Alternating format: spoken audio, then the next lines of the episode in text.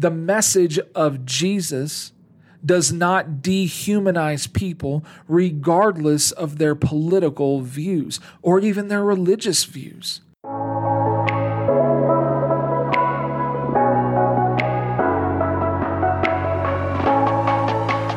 Hey, this is Charlie Stumbaugh, the lead pastor of Cornerstone Church, Colorado. Thank you for being with us today. Be sure to subscribe for our weekly content to encourage your faith.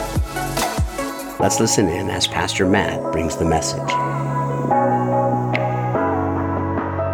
We are going to be continuing this week in our conversation of faith and politics, this being week three of our four week series.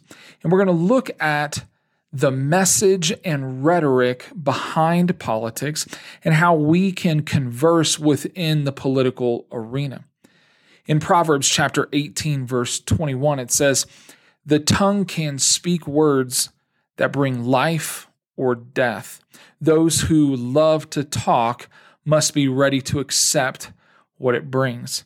I love to talk, and we're going to have a good time talking about this idea of our words uh, when we enter into conversations in politics, in life in general. I especially like how the Message Bible reads this verse. It says, Words kill or words give life.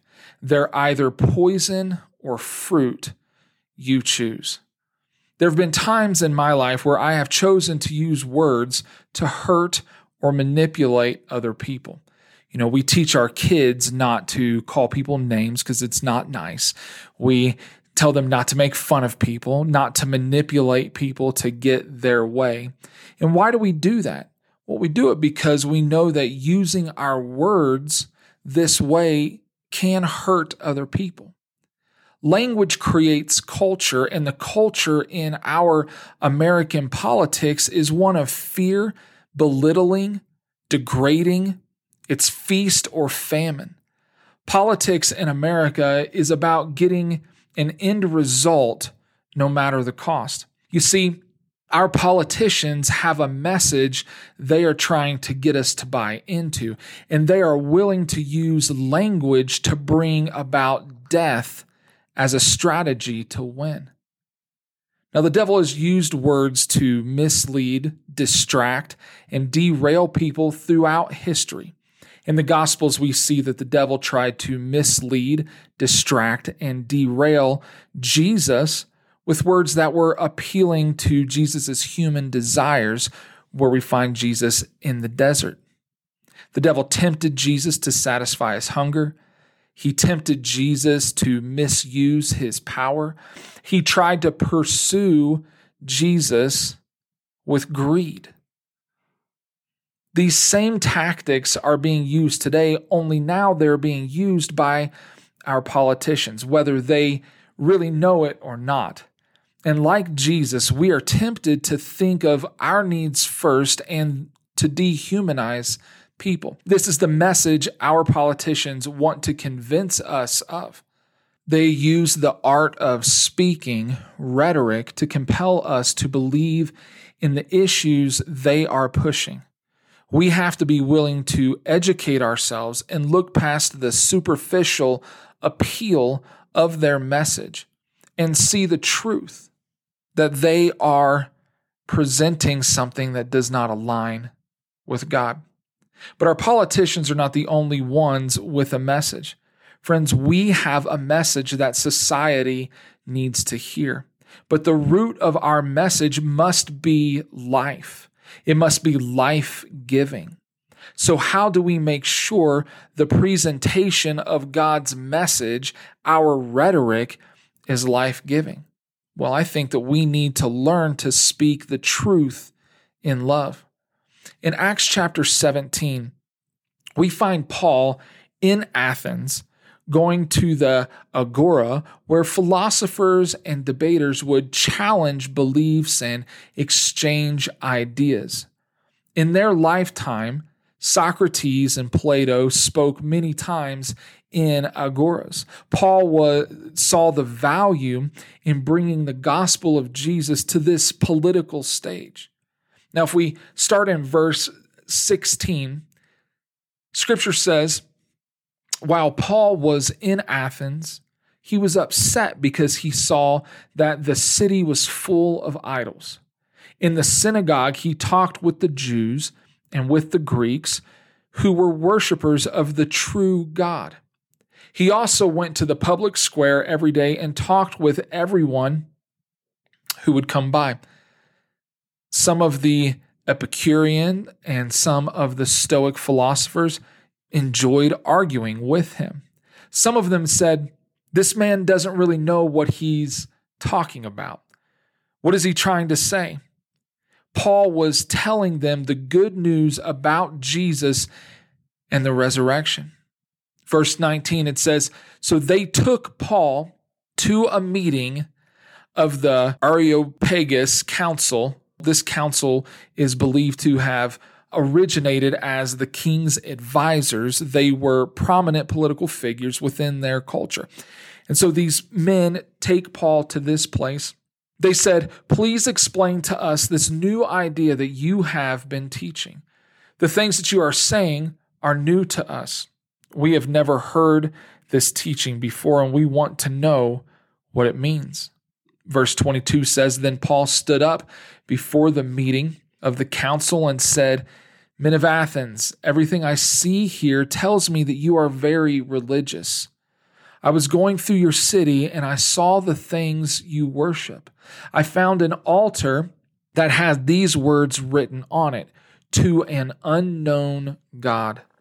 The worship, it says, you worship a God that you don't know.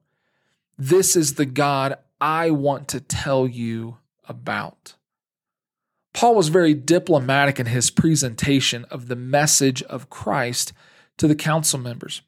He did not shy away from having conversations with those who thought differently than him. Rather, he purposefully engaged them but he approached his conversations with a thought out plan. He didn't argue, interrupt, or participate in name calling like we see many of our political leaders doing today. No, he was conscious of his demeanor and educated in his rhetoric. As Paul stood before the council in verse 22, he said, I see you are very religious. As I explored your city, I saw the things that you worship. Now, we just read in verse 16 that Paul was very upset because the city was full of idols. But he chose not to lead with his frustrations, knowing that it would kill the conversation before he ever had a chance to start it. He looked past his obvious objections to idolatry and focused on the message he had to share. Now, in politics, often Christians get so hung up on what we oppose that we never get to the conversation we're trying to have.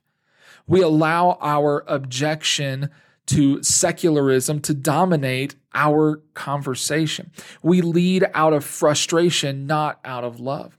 In fact, Paul never quotes scripture in this conversation he has with the council members. He knew they didn't believe that scripture was authoritative like he knew. Tim Keller explains in his book, Cultural Engagement, that while Paul's message was deeply biblical, he never quotes the Bible. Instead, he shows them the weakness and inadequacies in their own view. We should educate ourselves on the topic or issue and share biblical truths in a way that the listener will be able to grasp. Our compassion and conviction, to play on the title of this book, our compassion and conviction should leave an impression on others. It should resemble the image of Jesus. Now, Paul understood that his words would create life or death in his message about Jesus. And he probably chose to swallow some pride and get to the point of his conversation. You know, Solomon gives us a glimpse of God's view of pride in Proverbs chapter 3 verse 34. It says, "He will humiliate those who make fun of others, but he is kind to those who are humble. If we turn uh, a few uh, chapters down to Proverbs 16, verse 18, we are reminded once again that pride is the first step toward destruction. Proud thoughts will lead you to defeat. Paul knew the words in his conversation had to be focused on and revolve around Jesus. This was not about his opinion. Paul continues in verse 23 here in Acts chapter 17 says, bringing attention to the subject at hand, he says, I found an altar with the inscription to an unknown God. This is the God I want to tell you about. Paul was focused on the message and framed his rhetoric around truth in love. Now, I love how the Message Bible reads Colossians chapter 4, verses 5 and 6. It says, Make the most of every opportunity be gracious in your speech. The goal is to bring out the best in others in a conversation, not put them down, not cut them out. Did you get that? The goal is to bring out the best in others in a conversation. So, how do we speak the truth in love? Well, I think we need to remember that no matter how passionate we might be about a topic or uh, or our message, we've got to remember that should be conveyed as one of love and not politics. Our message should be about the love of Jesus, not about our political opinions. Yes, we can share our opinions, but friends, it has to be wrapped, gift wrapped in God's love. We can we can be and should be involved in the political arena, but even when we are elbows deep in political philosophy, we must remember that our ambitions should be sought after in love. A political agenda should never take the place of love. Taking a stance on policies, whether it is about health care or abortion or gun control or poverty, none of those things should ever overshadow love. Our message should be engaging, presenting the truth in love. You know, in Ephesians chapter 4 verse 14, Paul says that we should be mature Christians and we should not be influenced by every new teaching we hear from people who are trying to deceive us. Politicians are interested in strengthening their base. They are willing to sell you whatever it takes to get you on their side. You know, in George Orwell's essay, Meaningless Words, he explained how political language is often used in a consciously dishonest way. That is the person who uses them as their own private definition, but allows the hearer to think they mean something quite different. Orwell even went on to give a list of words politicians like to use, such as patriotic, freedom, equality, progressive. These are all words we have heard our political leaders use. And most of the times they're using these in a way that they're trying to sell you something. They're trying to get you on board with an idea that they have to stand with them.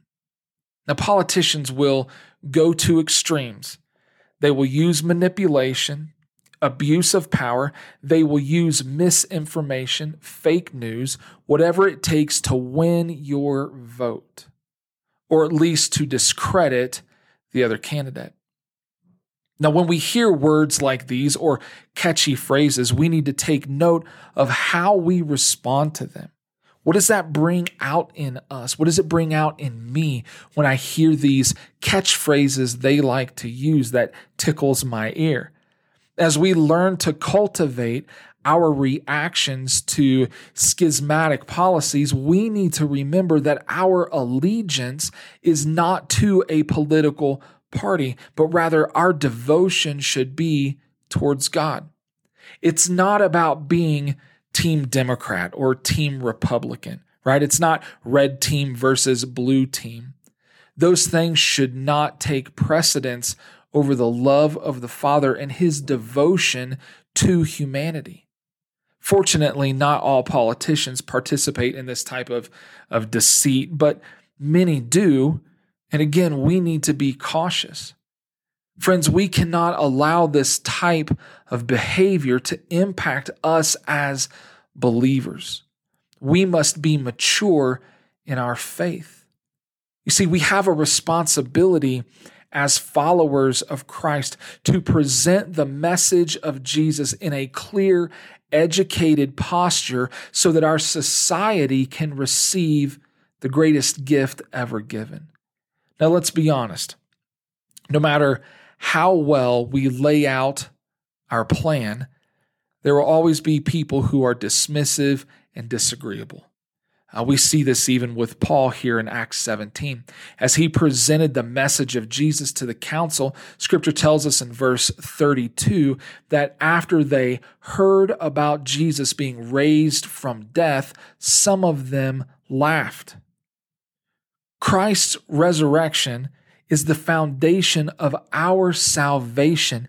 Yet some of them laughed when Paul told them about this. It goes on, it says that some wanted to continue this conversation later at another time, but some of them met Paul outside and accepted what he was teaching, accepted Jesus. And I truly believe their lives were forever changed all because Paul was willing to insert himself into the political arena and have a conversation about Jesus. Friends, our duty as Christians is to present the message of Christ and share how it is woven into every decision we make, every word we say, every issue we stand for. And in doing so, we need to be aware of religious rhetoric that can mislead our conversation and kill it before it ever gets started. Empty slogans, cliche Christianese, representing a relationship with God void of any personal connection. These things do not represent Jesus well. It's not life giving. It isn't a reflection of God's love for humanity. The message of Jesus does not dehumanize people regardless of their political views or even their religious views. The message of Jesus brings value to people. It leads to a life of success. It shows worth and love. As we share the message of Jesus, the answer the world is looking for right? Because the Jesus is the answer.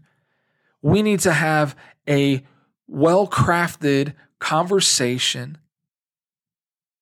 and need to remember that our words will bring life or death. Our words will embrace humanity or push them away. In John chapter 4, we see that Jesus embraced the world with the truth about God and exemplified that truth in love. The story goes that Jesus was traveling through Samaria and came to a well that Jacob had built many, many, many years ago. Now, Jews and Samaritans did not live life together. In fact, Jews uh, wouldn't even touch things that Samaritans used. So, this well being one used by Samaritans would be a well that Jews would not visit. Yet Jesus encounters a Samaritan woman and asks her for some water. This woman acknowledged the historic disdain that Jews had for Samaritans and was surprised that he asked her for some water. Now, while Jesus' disciples were in town buying food, Jesus has a conversation with this Samaritan woman that the world had turned it's back on her, yet he chose to speak life to her. He tells her what he has not given, or he, he tells her what he has given, excuse me, is the water of life and that he is the Messiah. This woman ends up going back into town and telling everyone what had happened. The townsfolk, they follow her to where Jesus is, and Jesus then speaks life to them as well. I love verse 42 of John chapter 4 because it says, The people said to the woman, First, we believed in Jesus because of what you told us. But now we believe because we heard him ourselves. We know now that he really is the one who will save the world. Author Stormie Omartian said, Your words have power. Speak words that are kind, loving, positive, uplifting, encouraging, and life giving. Friends, as, as you engage in political conversations with your family, with friends, with coworkers, remember that you have a message to share and reinforce your rhetoric with the truth of who Jesus is. As you employ yourself in these conversations, this, this book that we have been reading through, Compassion and Conviction, it outlines eight ways to be faithful and effective in our communication. And I just want to take these last few moments and I want to share with you and invite you to learn or to lean into these guidelines if you're not already doing so. But the first one that the book mentions is this that we need to study and be confident. Friends, we need to dig into scripture and know what it says, and we should read books and articles that accompany scripture. We should be confident in the conversation we are engaging in. The second guideline is that we should show love and concern. We have been asked by God to genuinely love people. People will not listen to what we have to say if we dehumanize, humiliate, or show no compassion. We should be concerned about people no matter their views. Number three is that we need to be informed. Do the research regarding the issues. Don't just repeat what you've heard. That can lead to all kinds of trouble. Discover why you believe what you believe. Number four, we need to have a plan. I cannot express this enough. We need to anticipate how someone is going to react and the questions that they might have. We need to be forward thinking and formulate our responses ahead of time. The fifth guideline we need to maintain a hopeful, positive tone. Do not assume people will automatically agree with you. You know what they say about assuming, right? Sometimes you're wrong. Again, we should anticipate their disagreement and keep our composure and speak in a way that honors both God and the person or people we are conversing with. Number six, we need to relate to an audience. Speech 101 is all about knowing your audience. Remember who you're talking to. Speak in terms they understand, and when possible, use sources that they respect.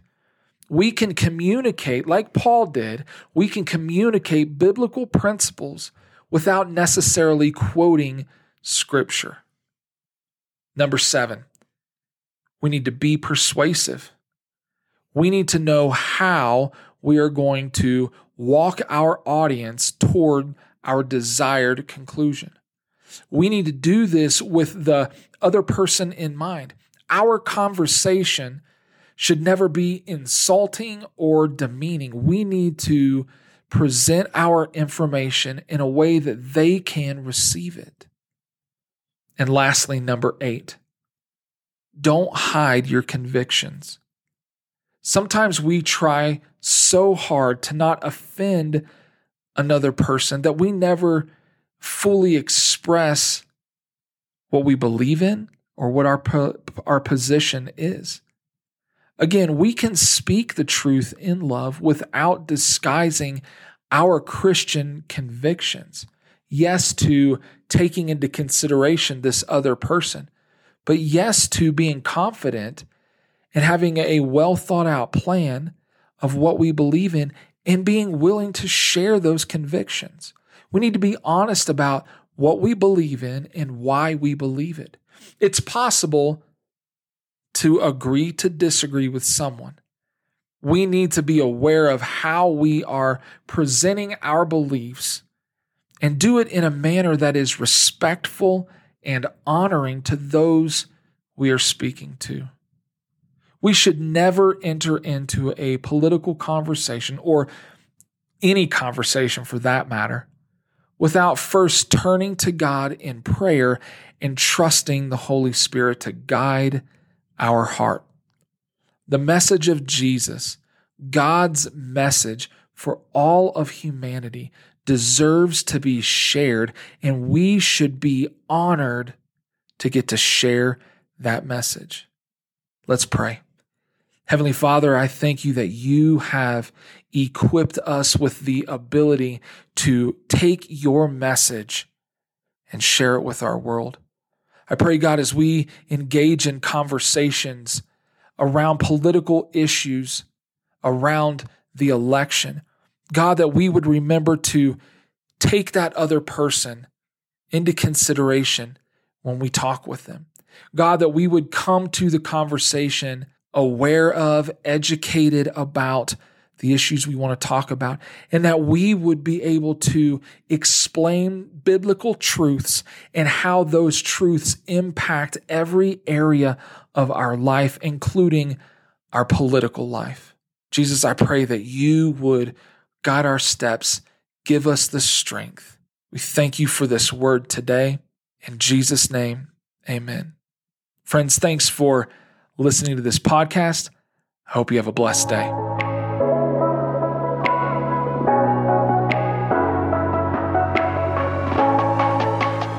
Hey, we are so honored that you are with us today. Remember, subscribe to the show and check out our website at cornerstonechurchco.com for more resources.